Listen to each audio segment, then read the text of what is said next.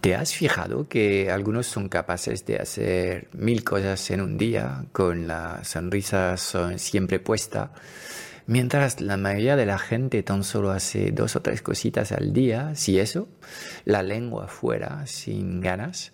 De esto justo vamos a hablar en el episodio 60 del podcast Strategic Mentor, de los hábitos que siguen a rajatabla los empresarios productivos que permitan que disparas, se dispare su productividad. Presta atención que empezamos.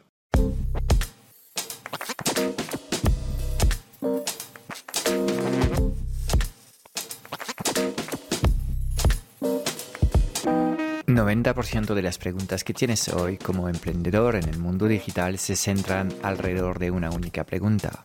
¿Cómo diseñar una comunicación tan poderosa para poder atraer a las personas correctas hacia tu plataforma digital y venderles sin apenas esfuerzo? Sin un marketing que conecta, no conseguirás transformar a nadie. Esta es nuestra misión, que conectes con tu esencia para que encuentres tu voz y atraigas de forma natural a los clientes ideales que quieres ayudar. Bienvenido en el podcast Strategic Mentor. Te enseñamos el arte de poner tus talentos a brillar para ayudar a los demás.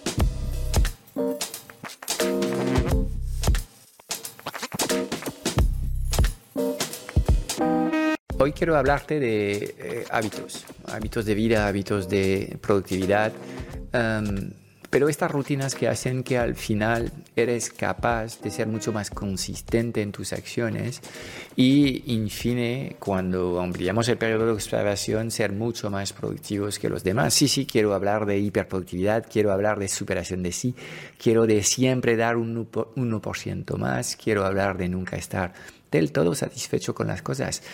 Bien es cierto que no hay que ser demasiado perfeccionista y caer en la toxicidad de nunca estar satisfecho con lo que tenemos, pero es a la vez súper sano de estar satisfecho con lo que haces en un día y además querer que el día siguiente lo hagas un 1% mejor. Este realmente es un pensamiento más abundante si lo planteamos desde la perspectiva de eh, la productividad personal. Entonces, hay, un, hay cinco temas que quiero repasar que he encontrado en todas las personas hiperproductivas y el acrónimo es FPEP. E no dice gran cosa, pero vamos a ir pasando por las letras de este acrónimo eh, eh, uno tras otro. La primera es la E de energía. ¿Y qué quiero decir con esto? Mira, eh, realmente vivimos un mundo en el que la sociedad exige mucho a nivel del trabajo y debemos tomarnos lo que es nuestra capacidad a ser un gran profesional casi eh, con tanta seriedad como la que tienen los músicos de élite o los deportistas de élite. Entonces, eh, si realmente eh, vemos que de alguna forma nos estamos transformando en una especie de campeón a nivel profesional, deberíamos tomarnos muy muy en serio como lo hacen los deportistas y los músicos y todos aquellos que tienen realmente un afán de dar lo mejor de sí, eh, debemos pensar en, en, en, eh, lo que nos permite reponer energía. Y hay tres componentes básicas, el sueño, el ejercicio físico y la comida. Y obviamente estas tres cosas ahora mismo no, no, no voy a detallar estos elementos en este episodio, pero son fundamentales en tu capacidad, capacidad de producir, no solamente hoy, sino mañana, la semana que viene, el mes que viene y durante todo el año.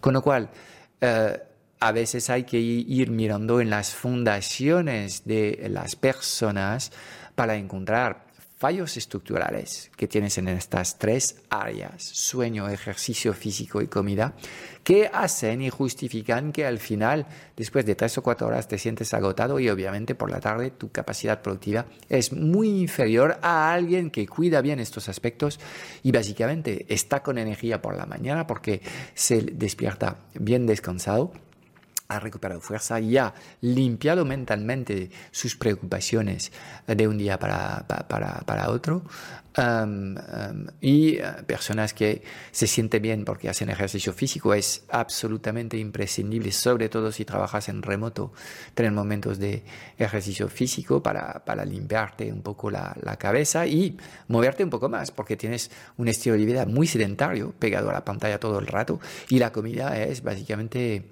qué tipo de cosa estoy uh, dando de comer a mi cuerpo si se supone que este cuerpo es el que me va a llevar a vivir 100 años de una vida épica bueno, mejor no darle demasiadas basofias a tu cuerpo. Entonces estos tres aspectos son fundamentales y yo sé que existen muchos complementos eh, alimenticios, la mayoría de ellos para mí no sirven para nada.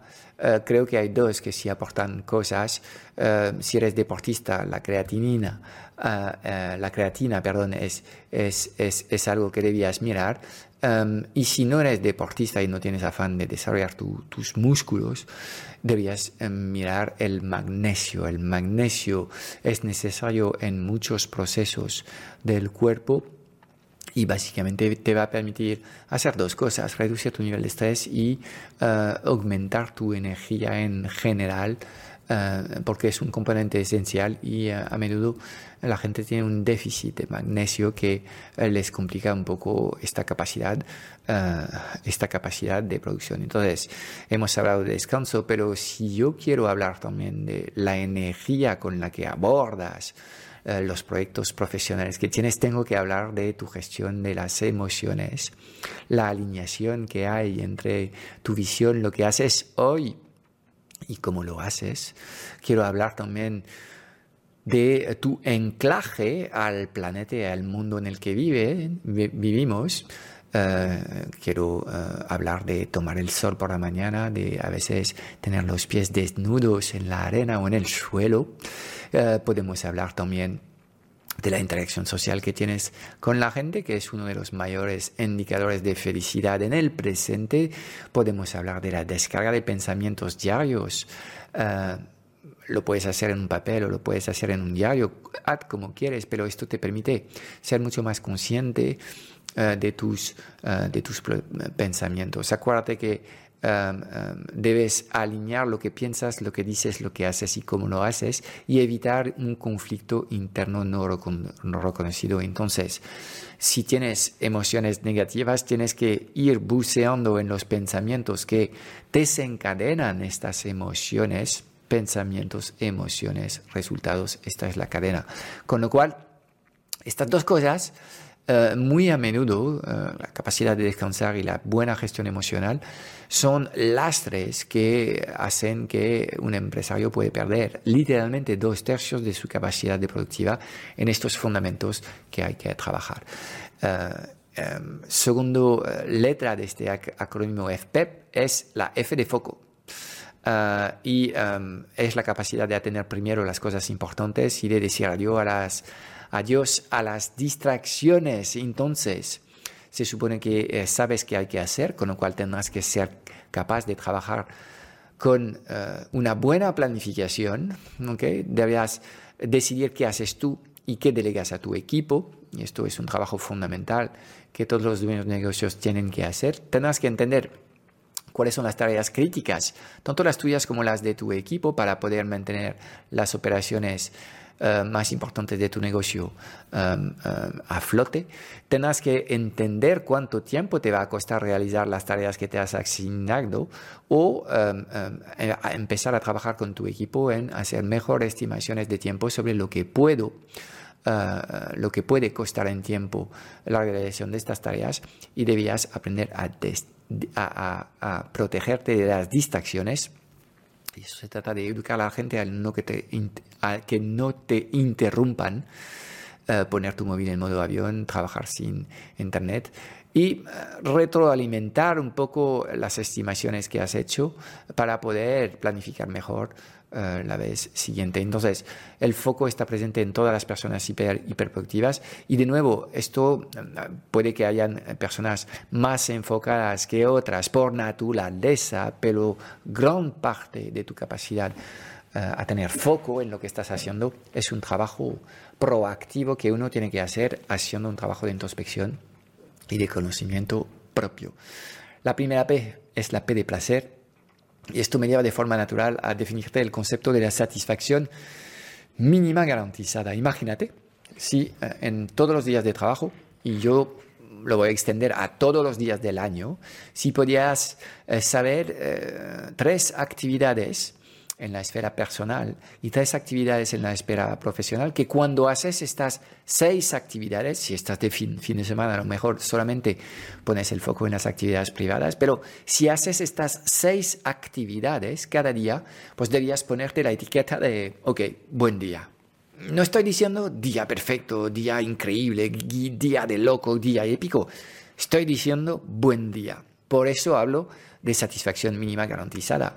Es importante que hagas este trabajo porque te vas a dar cuenta que al final tenemos muchos buenos días cuando definimos cuáles son los criterios de tengo un buen día. Una vez que defines esto, y estas actividades pueden ser muy sencillas, pasar media hora con mis hijos hablando de su día, tener eh, una conversación de al menos una hora sin televisión ni pantallas con mi pareja en la cama, em, eh, guisar eh, o salir a hacer la, la, compra para preparar la, cena para mi familia, lo que sea. Y ves, estoy eligiendo cosas pequeñas, cosas fáciles de hacer. Y a nivel profesional, la idea es un poco la misma. Si produzco cada día eh, una pieza para, em, de, contenidos, pues debía marcarme un aprobado. Si eh, hago una llamada de ventas, sea cual sea el resultado de esta llamada de ventas cada día, me doy un aprobado también. Y si actualizo el cuadro de mando todos los días, también me doy un aprobado.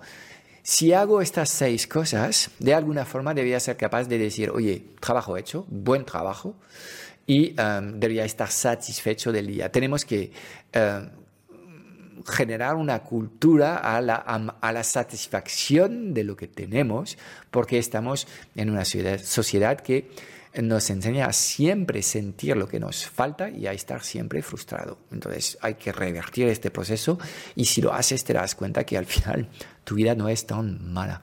Entonces, busca eh, estas actividades que te hacen sentirte bien a nivel personal como a nivel profesional, porque acuérdate que la dinámica es emociones positivas, mayor momentum, hago más cosas, pensamientos positivos nos llevan a emociones positivas, ¿ok?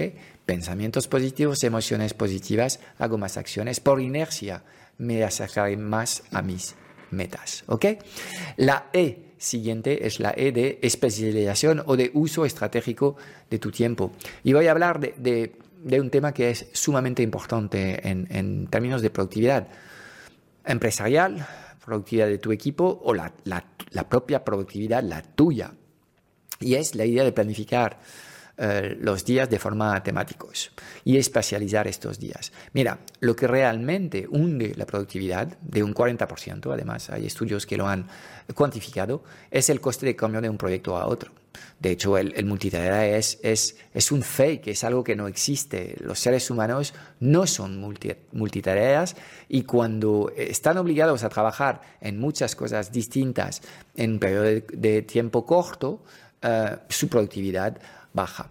De hecho, se ha demostrado que para entrar, en, el estado de, flow, para estar en, en the zone o la zona, que es el momento en el que te sientes bien y es eres súper productivo, estás completamente inmerso en el trabajo, hace falta al menos, al menos 15 minutos de trabajo sin interrupción para llegar a este estado donde eres el más productivo. Fíjate tú, cuando cambias de un proyecto a otro, los estudios demuestran que puedes tardar hasta 25 minutos de promedio para volver a retomar algo que eh, has, has dejado. Entonces, la mejor forma de ser productivo, y de nuevo son datos eh, de estudios eh, es de trabajar un periodo de cerca de 50 minutos y luego hacer un break de casi 20 minutos. Entonces, todo esto nos lleva a varias ideas claves. Es cuanto más diversos son tus días, peor va a ser tu productividad. ¿okay? Entonces, ¿cómo podemos contrarrestar esto? Bueno, eh, de varias formas. Primero, Um, si los puestos de trabajo que tienes definido en tu equipo son muy especializados, vas a tener recursos que tienen que hacer menos cosas distintas, lo cual hace que de forma natural el hecho de buscar especialistas va a hacer que tengas un equipo más especializado. Primera idea. Segunda idea, trata de trabajar en batch. ¿ok? Haz más tiempo lo mismo, te va a hacer más productivo. Es lo que estoy, lo que estamos viendo con estos, estos datos que te he dicho. Eh, trata de cambiar menos y sobre todo de mantener el foco en una sola tarea. Es mejor trabajar una actividad durante cinco horas que hacerlo cinco veces una hora en una semana. ¿De acuerdo? Entonces, el, el trabajo en batch es más productivo. Y la tercera idea que va en esta misma idea eh, obviamente, cuando eres el dueño de un negocio, mucho me temo que vas a tener que hacer más que una función en tu semana. Pero lo que puedes hacer para tratar de mitigar el coste invisible de cambio y del multitarea es de tener días especializados. Lunes, día de equipo. Martes, día de llamadas de venta. Miércoles, día de atender a mis clientes. Eh, jueves, día de creación de contenidos. Y viernes, día de mm, estrategia o lo que sea. Eh, teniendo estos días, van a pasar dos cosas. Primero, vas a estar más productivo en, en, lo que es la actividad principal del día, vas a estar menos estresado y teniendo menos estrés vas a tener mejor, más, más emociones, mejores emociones, mejores emociones te van a llevar a más acciones. ¿okay? Entonces, estas ideas son muy importantes. El tema de eh, especializar eh, es realmente una buena idea para aumentar los niveles de productividad. La letra siguiente es la P y es la P final de premiar buenos comportamientos. Eh, y esto es algo muy, muy importante. Hay algunos, algunas personalidades más propensas a responder de forma positiva a los premios que otras. Yo soy bastante impermeable al premio, soy muy disciplinado por naturaleza, pero eh, hay muchos otros perfiles de gente que es completamente distinta, no les hace peor o, menos productivos, tan solo son distintos. Y en este caso, el hecho de reforzar el buen comportamiento, um, um, pues uh, es, una buena estrategia.